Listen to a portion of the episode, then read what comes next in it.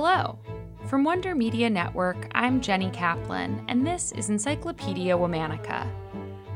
Today we're exploring the ups and downs of a classic actress from stage and screen. A self described ambisextress, she was outspoken, loved to shock, and had a unique talent for acting.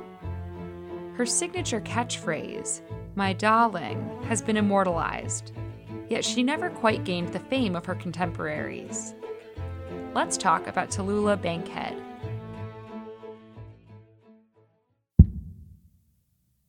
Tallulah was born on January 31, 1902, in Alabama, to a prominent political family.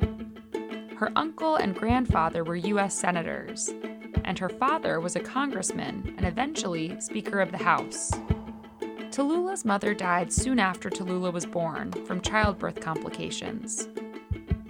As a kid, Tallulah was immersed in literature, theater, and the Bible, all read and recited to her by her father. She always had a flair for the dramatic. She was amazed by contortionists, gymnasts, and vaudeville. She practiced until she could perfectly imitate performers, much to the amusement of the adults around her. When Tallulah was about five years old, one of her aunts held a party full of local celebrities. Once things got going, the guests were asked to put on a competitive talent show.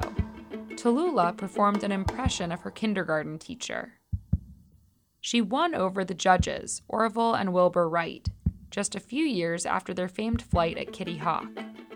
In her autobiography, Tallulah wrote, I'd like to believe they detected in me an obscure talent, but I am afraid I won because I was the niece of the hostess. Tallulah's yearning for the stage continued throughout her childhood.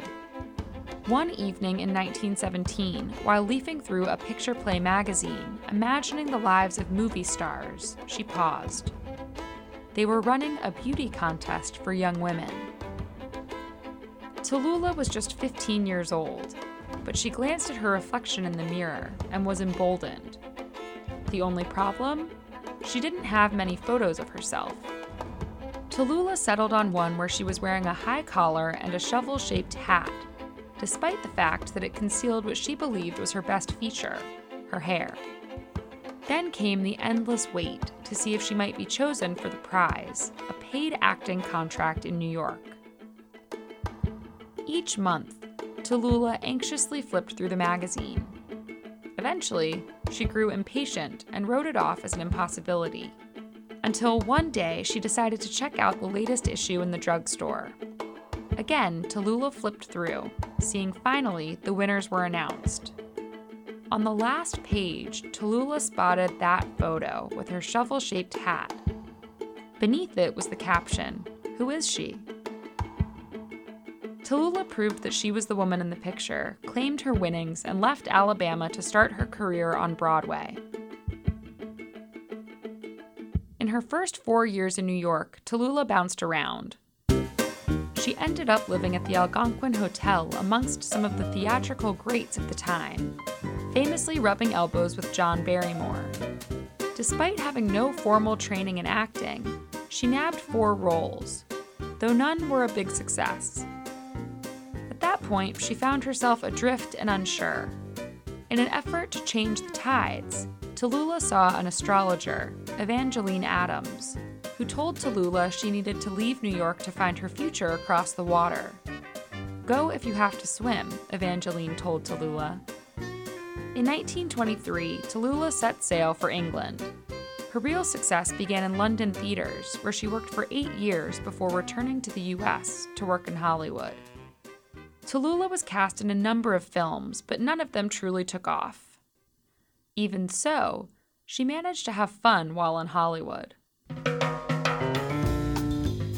Rumors always seemed to swirl around Tallulah. That was partly because she was unashamed of her many vices. In fact, she has a whole chapter in her autobiography titled Flirtation with Sin. She wrote, I was a hedonist long before I knew what a hedonist was. Let's not quibble. I'm the foe of moderation, the champion of excess. Tallulah was known for her lavish gatherings, and she loved to shock people. By her own account, she tried cocaine, heroin accidentally, opium, and cannabis at least once. She was also a heavy drinker. At one party, she introduced herself to a stranger, saying, I'm a lesbian. What do you do? That said, she had relationships and sexual exploits with men and women, including affairs with Marlene Dietrich, Hattie McDaniel, and Billie Holiday, all of whom we've talked about on this show. In 1949, Tallulah used her powers of seduction on J. Edgar Hoover, head of the FBI, though this time it was to convince him to give Billie Holiday leniency after she was arrested for heroin. It worked.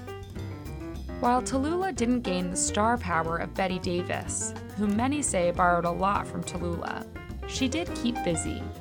Tallulah starred in Alfred Hitchcock's Lifeboat. She played the lead in the original stage performance of The Little Foxes, and she hosted The Big Show, a weekly hit on the radio and a fantastic showcase for her raspy mezzo bass voice. And my name, darling, is Tallulah Bankhead. also kept up her political legacy, campaigning for Democrats and testifying before Congress for causes she believed in. As she got older, Tallulah's vices began to take a larger, more destructive role in her life. For years, she declined both physically and psychologically, in 1968, Tallulah died of double pneumonia. She was 66 years old. Her last words were codeine, bourbon. Tallulah has continued to intrigue and mystify years after her death. There have been several books and a play written about her, and her signature catchphrase lives on. Hello, darling. Miss Bankhead? Yes. All month, we're celebrating Pride. For more on why we're doing what we're doing, check out our newsletter, Womannica Weekly. Follow us on Facebook and Instagram at Encyclopedia Womannica. Special thanks to Liz Kaplan, my favorite sister and co creator. Talk to you tomorrow.